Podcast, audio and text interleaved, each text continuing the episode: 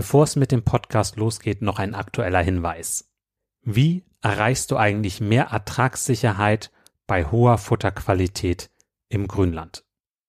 Um dieses Thema wird es gehen am 3.4.2024 im Club der alten Kühe.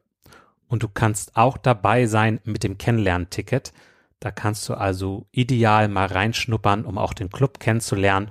Und wir haben einen der besten Experten in diesem Bereich dabei, Manuel Winter. Also freu dich darauf. Ich habe auch die Podcast-Folge 151 mit ihm aufgenommen. Hör da gerne mal rein. Und wenn du noch tiefer rein möchtest, gerade im Bereich Futterkräuter werden wir einen Schwerpunkt haben, dann komm gerne mit dazu. Jetzt lasse ich kurz einmal Manuel Winter zu Wort kommen, damit du schon mal einen kleinen Vorgeschmack kriegst. Also Futterkräuter erfüllen eigentlich denselben Zweck wie Unkräuter.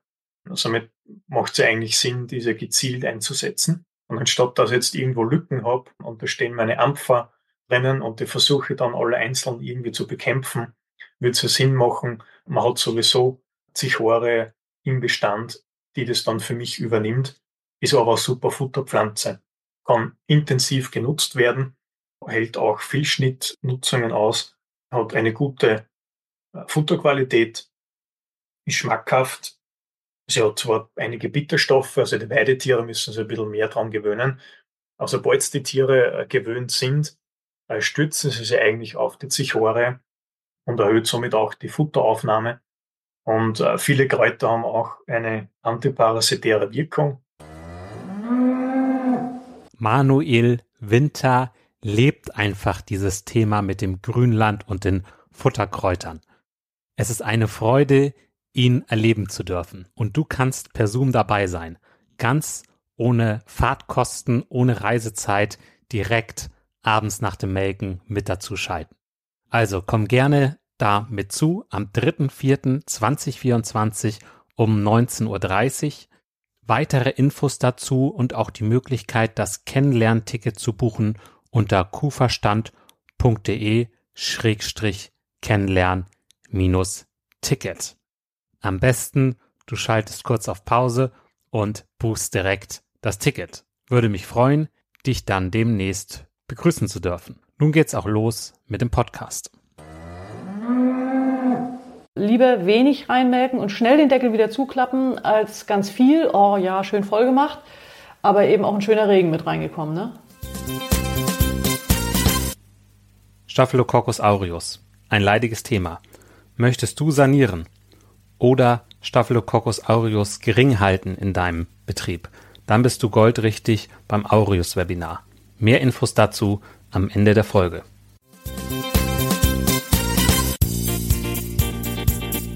Kuhverstand Podcast, der erste deutschsprachige Podcast für Milchkuhhalter, Herdenmanager und Melker. Erhalte Tipps und Impulse auf deinem Weg zu mehr älteren Kühen. Denn sie sind die Grundlage für mehr Gewinn und mehr Lebensqualität. Für dich und dein gesamtes Hofteam. Christian Völkner, der Gründer vom Club der alten Kühe, ist dein Pfadfinder auf deinem Weg zu gesünderen Kühen. Er arbeitet auf führenden Milchkuhbetrieben und berichtet von seinen Erkenntnissen. Los geht's!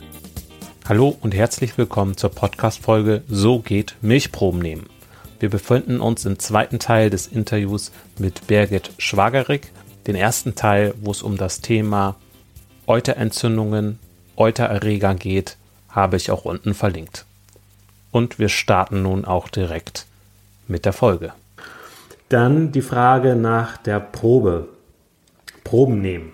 Jeder Betrieb nimmt ja Proben und ich weiß noch eine Situation, für mich war das eigentlich klar, dass sie weiß, wie man Proben nimmt. So, mhm. ne?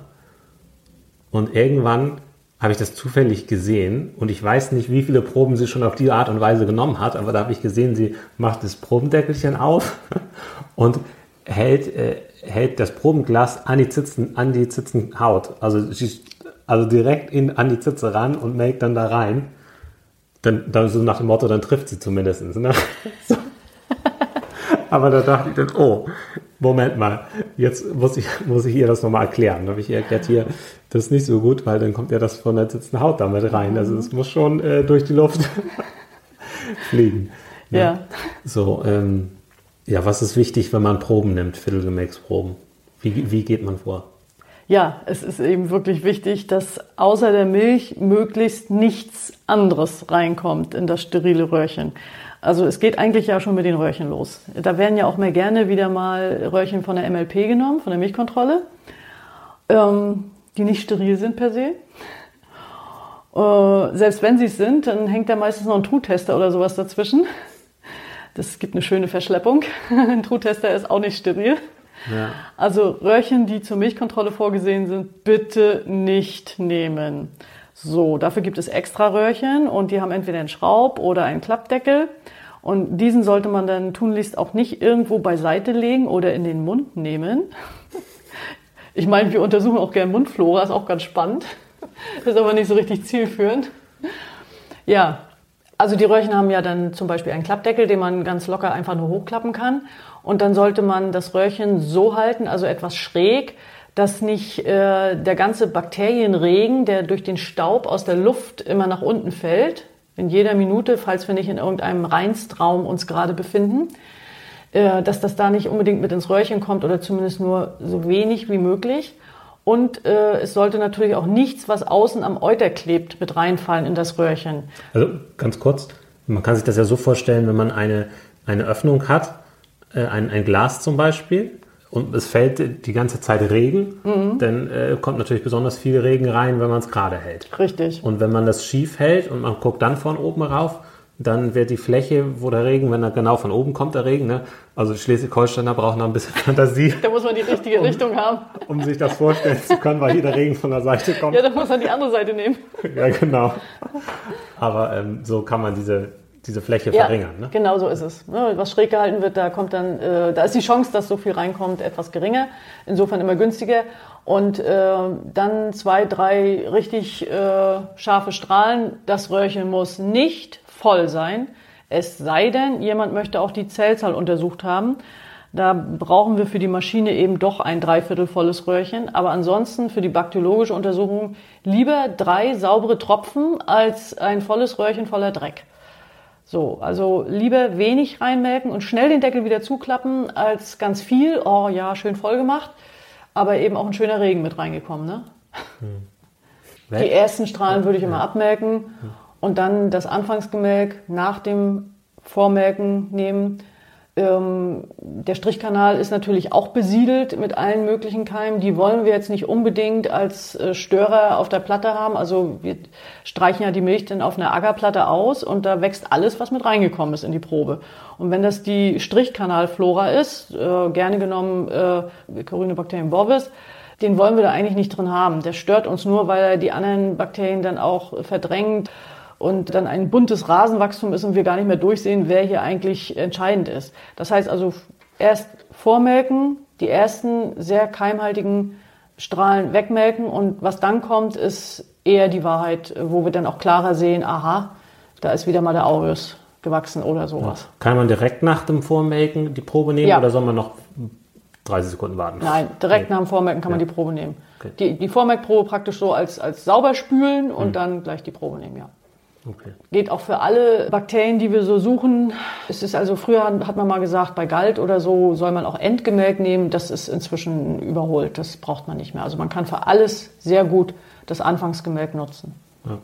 Und wenn ich jetzt jemand bin, der jetzt wenig Ärger hat mit Eutergesundheit und so und ich möchte mal eine Probe nehmen, melk zum Beispiel normal vor, aber ich mache habe jetzt keine Eutertücher, mit denen ich jetzt so mhm. desinfiziere mm. normalerweise. Soll mhm. ich das denn in dem Moment, wo ich die Probe nehme, doch mit Eutertüchern arbeiten oder kann ich das weglassen? Kommt drauf an, wie sauber das Euter ist. Wenn das Euter, oder die Striche besser gesagt, richtig schön äh, glatt und sauber und trocken sind, dann kann man auch ohne Alkoholtuch eine vernünftige Probe nehmen. Ich glaube, der größere Faktor sind manchmal die Hände. Okay. Die sollten dann mal sauber sein. Ja. Also äh, das geht. Das geht. Also trocken und optisch sauber ist in Ordnung. Man muss nicht unbedingt mit Alkohol arbeiten. Ist natürlich schöner, dann ist die Probe noch sauberer. Aber wenn drei, vier schöne scharfe Strahlen nach dem Vorgemelk ins Röhrchen rauschen, ohne irgendwo äh, noch was mitzunehmen, ohne dass irgendwelche Dreckfetzen noch mit reinfliegen, dann ist das okay. Da können wir auch was draus machen. Wichtig ist, dass die Probe, so wie sie genommen wurde, auch schnell runtergekühlt wird. Das gilt gerade in den Sommermonaten oder auch bei Landwirten mit großen Hosentaschen. Wenn die Probe noch erst in der Tasche verschwindet, sozusagen Körperwärme genießen darf, äh, und das reicht eigentlich eine halbe Stunde, dann sind Schmutzkeime so stark vermehrt, dass wir nachher bloß noch ein Rasenwachstum finden, wo wir nichts mehr rausdividieren können und wo wir dann leider reinschreiben müssen, Schmutz. Also gleich runterkühlen ist wichtig. Und auch ausreichend kennzeichnen. Also es reicht, wenn eine 1, 2, 3 irgendwie draufsteht, aber es muss dann auf dem Begleitschein auch entsprechend vermerkt sein. Also Proben, die nur 1, 2, 3 haben, ohne dazugehörigen Begleitschein, sind manchmal ein bisschen schwierig. Weil wir möchten ja dann am Ende schon wissen, welche Kuh äh, den Befund hat, möchte der Bauer ja vielleicht auch wissen. Obwohl er vielleicht noch weiß, wer 1, 2, 3 war. Aber wenn man das dann mit den Angaben bei MLP Online oder LKVQ vergleicht, dann wird es ein bisschen schwierig mit einer Durchnummerierung. Dann hätten wir schon mindestens gerne eine Stallnummer. Also den Einsendeschein bitte immer richtig ausfüllen und auch immer eine Kontaktadresse, am liebsten eine E-Mail-Adresse mit angeben und auch eine Handynummer, sodass wir dann zur Not auch mal nachfragen können. Okay, super. Ja, vielen Dank. Dann haben wir ja viel gelernt über das Immunsystem, über Überriss, Aureus und auch über das Probennehmen. Damit fängt alles an. Da passieren die meisten Fehler. Ja, nun möchte ich äh, noch zu einer kurzen Fragen-Antworten-Runde kommen. Ich stelle dir kurz Fragen und deine Aufgabe ist es, sie möglichst schnell und auch kurz zu beantworten. Also damit sind wir ruckzuck durch. Los geht's. Äh, okay. Wie viele Milchviehbetriebe hast du schon gesehen? Oh nein. Gleich die erste Frage und ich scheitere. Ich weiß es nicht. Ich bin seit 30 Jahren im Geschäft in drei Bundesländern. Ja, kurz aus dem Bauch. Aus dem Bauch? Ja. 500? Okay, schon mal eine Menge. Was freut dich, wenn du dir die derzeitige Milchviehhaltung anschaust? Mich freut, dass es den Kühen in großen, modernen Milchviehhaltungen heutzutage viel besser geht als noch vor 30 Jahren, als ich doch deutlich kleinere Strukturen gesehen habe, die auch vom Kuhkomfort deutlich rückständiger, also schlechter waren. Gibt es etwas, was dich ärgert oder verwundert? Ja, es ärgert mich, wenn Leute von Massentierhaltung reden und nicht wissen, was sie damit eigentlich meinen. Das ist also ein rein emotional unterlegter Begriff aus meiner Sicht. Das konnte mir noch keiner erklären, was eigentlich Massentierhaltung ist. Also ich sag mal zusammengefasst, jede unsachliche Diskussion, die nicht auf Wissen, sondern auf Emotionen beruht, äh, ist mir ein Ärgernis. Welches Werkzeug, welcher Service hat für dich persönlich einen hohen Wert? Das Handwerk des Mikrobiologen. ist doch klar. Was ist das? Dass ich eben aus einer wie auch immer gearteten Probe herausfinden kann, was dort im Kleinen los ist, der Mikrokosmos. Was sind da für Mikroorganismen am Spielen im weitesten Sinne, also nicht nur auf Bakterien bezogen? Wie funktioniert das alles? Wie ist dieses Zusammenspiel zu bewerten? Das ist für uns, für uns alle Makroorganismen, wie wir hier sind, also Menschen, Wirbeltiere, Nutztiere und so weiter, äh, von existenzieller Bedeutung. Das zu verstehen, ist das hohe C, brauchen wir noch sehr lange, wenn wir es überhaupt jemals schaffen. Da auch nur reinzugucken, ist eine unglaublich spannende Geschichte. Jetzt noch die letzte Frage, ist sicherlich die verrückteste. Stell dir vor, du wachst morgen in einer identischen Welt auf wie die Erde. Alles identisch. Du hast all deine Erfahrungen und all dein Wissen jedoch keine Kontakte und du stellst fest, dass du Chef eines familiären Milchviehbetriebes bist in Niedersachsen. Also du hast, du hast all dein, deine Erfahrung, all dein Wissen, aber keine Kontakte. Du bist Chef eines familiären Milchviehbetriebes. Der Betrieb ist durchschnittlich und alles läuft so vor sich hin. Du bekommst von mir 5000 Euro, um den Betrieb nach vorne zu bringen. Was würdest du in der ersten Woche mit diesem Geld machen? Es kommt darauf an, wie groß der Betrieb ist und wie viel Land ich dazu habe, wie er strukturiert ist. Wenn es ein, äh, ich sag mal, Betrieb mit mindestens 500 melkenden Kühen ist, dann würde ich sagen, äh, die 5000 Euro investiere ich in ein Probiotikum, was ich an die Tiere dann verteile, falls sie es nicht schon kriegen, äh, um eine nachhaltige, mikrobiologisch nachhaltige Landwirtschaft zu realisieren. Ich würde eben schauen, wie ist denn mein Stand? Wie nachhaltig arbeite ich denn schon? Das fängt mit der Genetik an und hört äh, mit der Mikrobiologie irgendwo auf. wie ist eigentlich meine Personalausstattung? Kann ich mit den Leuten arbeiten oder nicht? Und dann würde ich mich entscheiden, ob ich die Sache weitermache oder verkaufe. Ja, aber wofür investierst du jetzt die 5000? Die würde ich dann abhängig von der Situation, wenn ich also mal angenommen, ich sage, oh, der Bestand, der gefällt mir, der ist aus meiner Sicht zukunftsträchtig, der hat die richtige Größe, der hat die richtige Landausstattung, die Tiere haben die richtige Genetik, äh, ich habe gute Mitarbeiter, äh, die würde ich tatsächlich in Probiotika investieren. Probiotika, was ist das genau?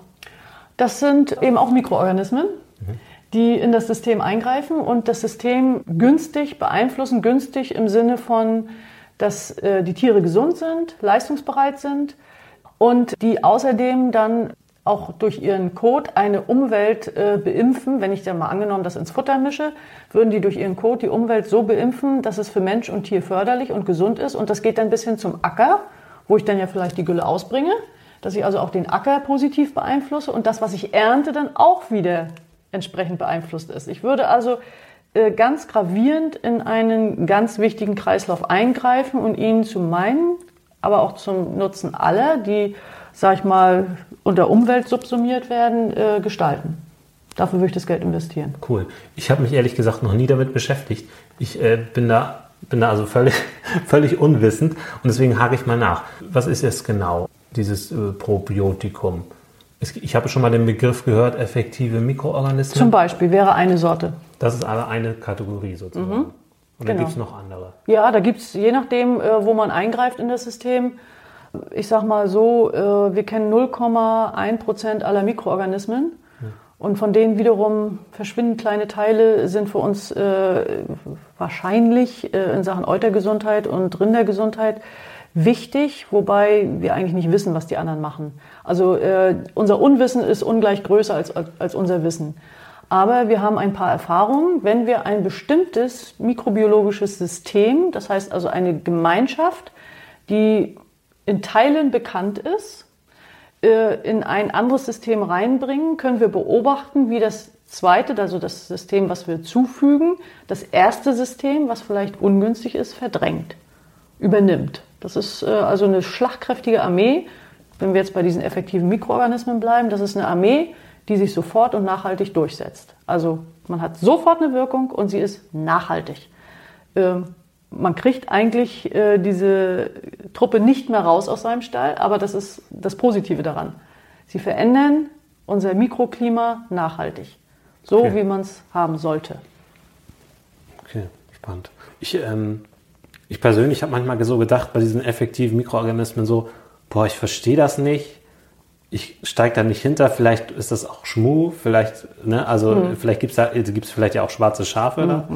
So, und das ist ja auch die Frage, wie, wie unterscheidet man das? Ne? Also als jemand, der sich nicht in der Mikrobiologie auskennt und der sagt jetzt so, hm, ich möchte eigentlich auf dieser Mikrobiologie-Ebene auch was machen, äh, hast, hast, kannst du dazu was sagen oder sagst du, nee, lösch die Frage?